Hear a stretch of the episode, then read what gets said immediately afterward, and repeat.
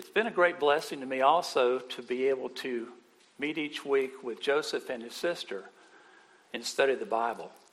And I find it quite providential that when I come up here, the one that precedes me is Joseph, who prepared me in a way to present what I'm going to present. And I want to thank you for that. So turn with me in your Bibles, if you will, to Micah 6, starting with verse 6. And as you're turning there, just going to say a couple of things. You know, in the days in which we live, there's no limit to the number of people or institutions or establishments that are all too ready to tell you this is right, this is wrong, do this, do that, this is up, this is down, this is west, this is east. And I thought as we're going into the new year, perhaps we could do something a little different. Let's see what God requires of us first and see if He'll answer those questions. So let's take a look at Micah 6, starting with verse 6. With what shall I come before the Lord and bow myself before the high God? Shall I come before him with burnt offerings, with calves a year old? Will the Lord be pleased with thousands of rams, 10,000 rivers of oil? Shall I give my firstborn for my transgression, the fruit of my body for the sin of my soul? Here's the answer He has shown you, O oh man, what is good. And what does the Lord require of you but to do justly, to love mercy, and to walk humbly with your God? Let us pray. Lord, you have been our rock and redeemer. Draw near to us, O God, this morning, and teach us how we might live lives that are pleasing in your sight. In Jesus' name we pray. Amen. I'd first started looking at these passages with the idea of what does it mean to walk with God? And I found the answers are in the passage here. Three words that we could take with us for this year justly, do justice, to love mercy, and to be humble. So, what I thought we'd do is we'll take a look at some of these words and I'll try to flesh them out for you a little bit and see if we can get a little closer to the idea of what does it mean to walk with God? So, when we look first at justice or to do justice, justice, and I'll give you a definition justice is the virtue of following God's law in our dealing with each other and administering the law with honesty, impartiality, integrity, and I might add, humility. It's considered a weightier matter of the law, Matthew 23 23. Righteousness, which is the same word often used, and you have to look at the context to know which one it is. But righteousness is the conformity of our hearts and lives to divine law as it applies to God's moral requirements for people in the world. Listen to what Luke says. In the days of Herod, king of Judea, there was a priest named Zechariah of the division of Abijah, and he had a wife from the daughters of Aaron, and her name was Elizabeth. And they were both righteous before God, walking blamelessly in all the commandments and statutes of the Lord. So when you think of justice, you think of righteousness, think of them as two sides of one coin. You may distinguish them, but you can't really separate them. Job says this in verse 14, chapter 29. I put on righteousness, and it clothed me. My justice was like a robe and a turban. For justice to take place, you must first have a godly standard. And then that standard must be rightly administered. God's law not only gives us the moral standards and requirements for godly living, but also contains instructions of how it is to be administered. The administrative requirements, obligations, duties imposed by God upon individuals or groups are the boundaries or parameters within which justice, if it is to be biblical, must occur. You might say it this way Godly justice exists when you have an equal, impartial application or administration of God's laws to all people in all times, places, circumstances, irrespective of race, ethnicity, wealth, gender, or man made status. Said another way, godly justice occurs when God's laws are administered in a God honoring fashion. And that's what he wants you to do. As Christians, we listen to God's word, and He will show us a lot from it. One of the things He will show us is when an injustice has taken place, when a law of the land contradicts His word, or when people or actions are evil. We will not take our understanding of justice or injustice from those with an ideological political agenda outside biblical law, no matter how popular they may be. As Christians, we will not look to anything other than the Bible for the moral foundation, for the godly means to rectify injustice. The goal of biblical justice is restitution and the restoration of God's order and purpose. It encourages us to recognize our rightful place, and that is made in the image of God, a creature, and purpose to glorify our Creator. It does this by declaring what is evil and restraining it, and declaring what is good and elevating it. When injustice takes place, man or woman, individually or collectively, have elevated themselves to being God, being the determiner of right and wrong. God's word is our ultimate authority, and it's the foundation of our faith, practice, and dealings with each other. When times are confusing and the way doesn't seem clear, it and it alone is the light which shines in a dark place to show us the way to go. As Christians, we will not look to any other place to find what we should do and how we should behave. Now, if we look in our culture now, where justice seems to be thrown around quite a bit. You hear all sorts of things about justice, don't we? Whether it's educational justice, racial justice, social justice, environmental justice. When someone talks to you about any of these things, here's what I want you to remember three questions. Number one, whose morals or values are going to be used to determine whether injustice has taken place. Number two, whose morals or values are going to be used to determine how the injustice will be rectified. And number three, how can we be assured that only the person or group responsible for the injustice will bear the burden of its correction, making sure that a new injustice is not created while fixing an old one? The second word I want to look at briefly is the word mercy, or to be merciful. We all know what mercy is. Being found guilty by the application of a righteous law, the king or judge then says, I pardon you, or you are pardoned, or you are forgiven. Your, debt is forgiven. We love mercy when we're on the receiving end, but the giving end that is sometimes another story. What if we are on the receiving end of an injustice? Often we will need to overcome bitterness and anger. Often we need to forgive those things that are impossible to forget. I remember the parable of the unforgiving ser- servant, and I'll read you some of that.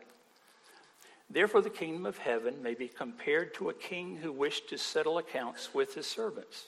When he began to settle, one was brought to him, owed him 10,000 talents. And since he could not pay, his master ordered him to be sold with his wife and his children and all that he had, and payment to be made. So the servant fell on his knees, imploring him, Have patience with me, and I will pay you everything. And out of pity for him, the master of that servant released him and forgave him the debt. But when the same servant went out, he found one of his fellow servants who owed him a hundred denarii, and seizing him, he began to choke him, saying, Pay what you owe. So his fellow servant fell down and pleaded with him, Have patience with me, and I will pay you. But he refused and went and put him in prison until he should pay the debt. When his fellow servants saw what had taken place, they were greatly distressed. And they went and reported to their master all that had taken place. Then his master summoned him and said to him, You wicked servant, I forgave you all that debt because you pleaded with me. And should not you have had mercy on your fellow servant as I had mercy on you? And in anger, his master delivered him to the jailers until he should pay all his debts. So also my heavenly Father will do every one of you if you do not forgive your brother from your heart. Easy to read, difficult to do. I struggle with this, and know many of you are struggling right now with injustices that have come upon you and hardships that have been placed into your lives by others and your families. How are we to meet the challenge? How are we to answer that? How do we meet the challenge of forgiving, forgiving others? Well, we need to ask God for the gift of a forgiving heart. Because with men, I'd have to say it's impossible. We need God's help. Ask Him to bring to your remembrance what Jesus experienced. Share how you feel with others. We're a body here, we're a family. Share with your family. Will extending mercy and forgiveness be easy? No. But you are not in this alone. There's another usage of the word mercy in our Bibles. This type of mercy is motivated also by grace. Grace being the unmerited favor shown to others. It is understood as acts of mercy, acts of love and kindness shown to others. There's no sin here that needs forgiveness. There is no debt that needs to be paid. It is seen in the, in the washing of feet by Jesus when he said, I've given you an example. We also see it in the feeding of the 5,000. And I'm also reminded of this statement from the Old Testament He who is merciful to the poor honors God. So, to summarize, we show mercy by forgiving others their trespasses against us and acts of love and kindness as we meet the needs of those around us. Now, when we look at the idea of walking humbly, I want to look at this briefly. First of all, what is not humility or what humility is not. And there are a lot of examples. It is not saying, I will ascend above the heights of the clouds. I will make myself like the Most High God. It is not deciding you want to be like God, knowing for yourself good and evil, and eating the forbidden fruit to try to accomplish that. That's not humility. It is not saying, Come, let us build ourselves a city and make a tower with its top in the heavens, and let us make a name for ourselves, lest we be dispersed over the face of the earth. It is certainly not saying to Moses, Who is the Lord that I should obey him? It is not as Nebuchadnezzar did. Is this not great Babylon, which I have built by my power and my royal residence for the glory of my majesty. And it is certainly not like what we read in Acts about Herod. On an appointed day, Herod put on his royal robes, took his seat upon the throne, delivered an oration to them, and the people were shouting, The voice of a God and not of a man. Immediately, an angel of the Lord struck him down because he did not give God the glory and he was eaten by worms and breathed his last. So, to recap these, we have an angel thrown out of heaven. We have our parents thrown out of paradise. We have a people scattered all over the earth. Pharaoh, well, he loses his kingdom, he loses his army, and he loses his life. Nebuchadnezzar eats grass like an ox. Herod, eaten by worms. So, might we say this? Things did not turn out well for those that put their fist in God's face, that lack humility before Him. But what are some of the things that start describing humility? Thus says the Lord Heaven is my throne, and the earth is my footstool. What is the house that you would build for me? And what is the place of my rest? All these things my hand has made, and so all these things come to be, declares the Lord. But this is the one to whom I will look. He who is humble and contrite in spirit and trembles at my word. What does it mean to be humble? Let's listen to one who was humbled. At the end of the days, I, Nebuchadnezzar, lifted my eyes to heaven, and my reason returned to me. And I blessed the Most High, and praised and honored him who lives forever. For his dominion is an everlasting dominion, and his kingdom endures from generation to generation. All the inhabitants of the earth are counted as nothing, and he does according to his will among the host of heaven and among the inhabitants of the earth, and none can stay his hand or say to him, What are you doing? Now, I, Nebuchadnezzar, praise and extol and honor the King of heaven, for all his works are right, and all his ways are just. In those who walk in pride, he is able to humble. So to be humble before God is to remember our place and purpose in the creation and to guide ourselves accordingly. Our place is not the center of the universe, but as creatures made in God's image in holiness, righteousness, knowledge, and dominion. Our purpose is to glorify God, loving Him with our entire body, soul, mind, and strength, and walking in His statutes and ordinances, doing all things as unto Him, and observing all the things Jesus taught His disciples. We are to love Him and to love our neighbor as ourselves. To be humble is to remember, too, as we read in the Proverbs trust in the Lord with all your heart, and do not lean on your own understanding. In all your ways, acknowledge Him, and He will make your paths straight. Be not wise in your own eyes. Fear the Lord and turn away from evil. It will be healing to your flesh and refreshment to your bones. It is to recall and align our life as Daniel speaks of. Blessed be the name of God forever and ever, to whom belong wisdom and might. He changes times and seasons. He removes kings and sets up kings. He gives wisdom to the wise and knowledge to those who have understanding. He reveals deep and hidden things. He knows what is in the darkness, and the light dwells with him. To be humble is to recognize and align our lives to the fact that we are sinners deserving God's wrath. But we have been shown mercy.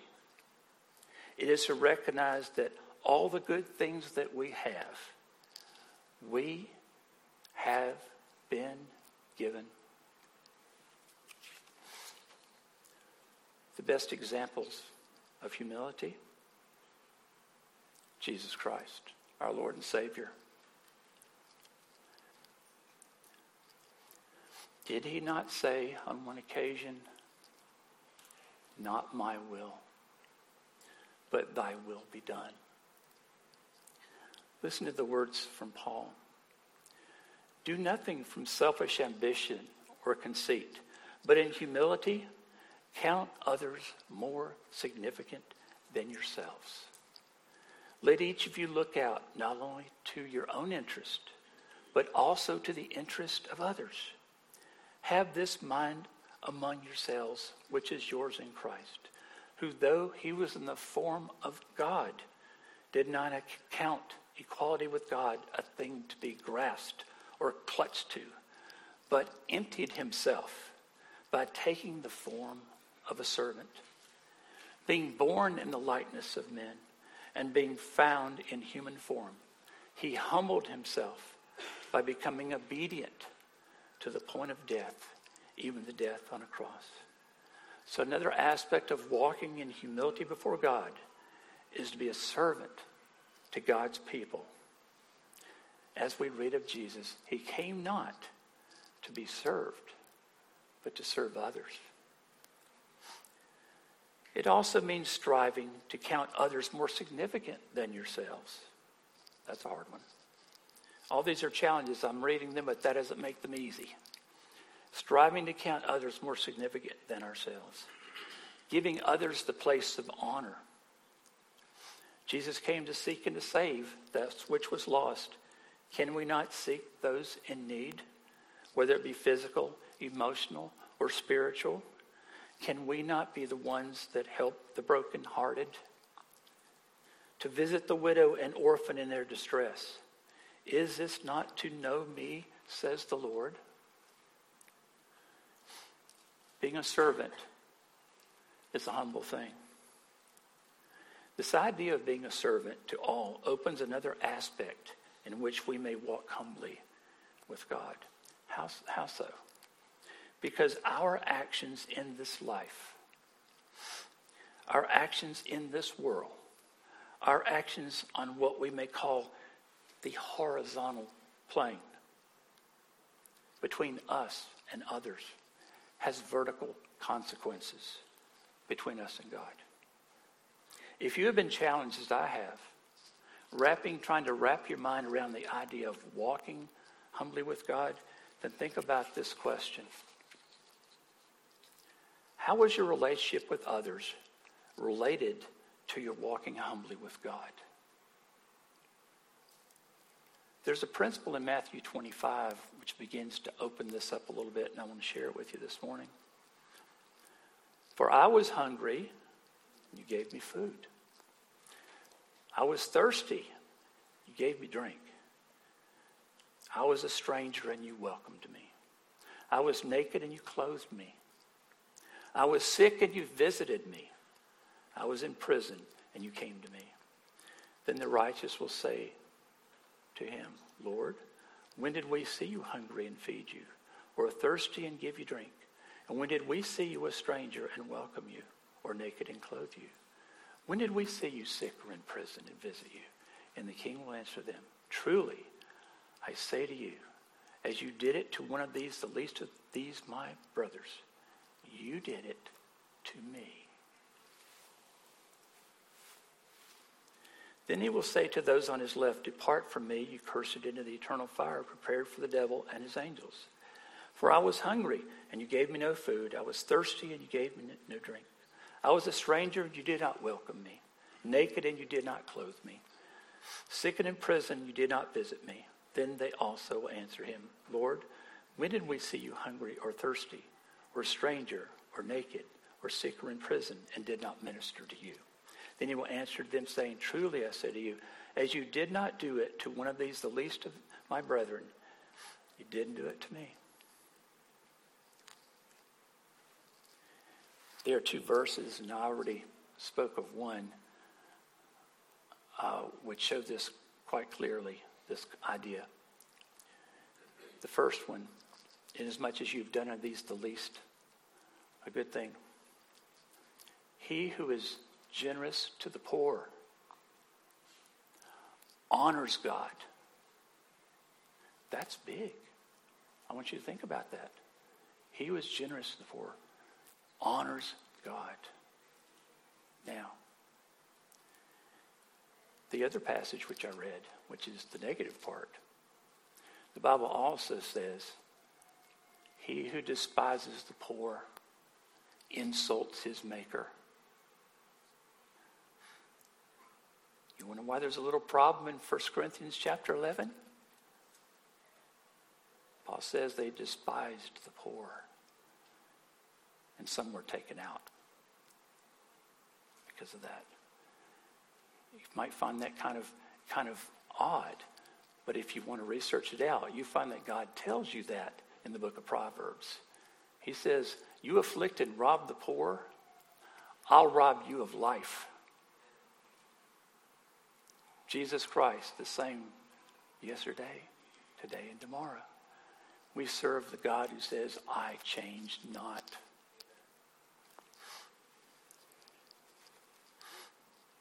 In summary, we began by reading the passage from Micah that asked, What does the Lord require of you?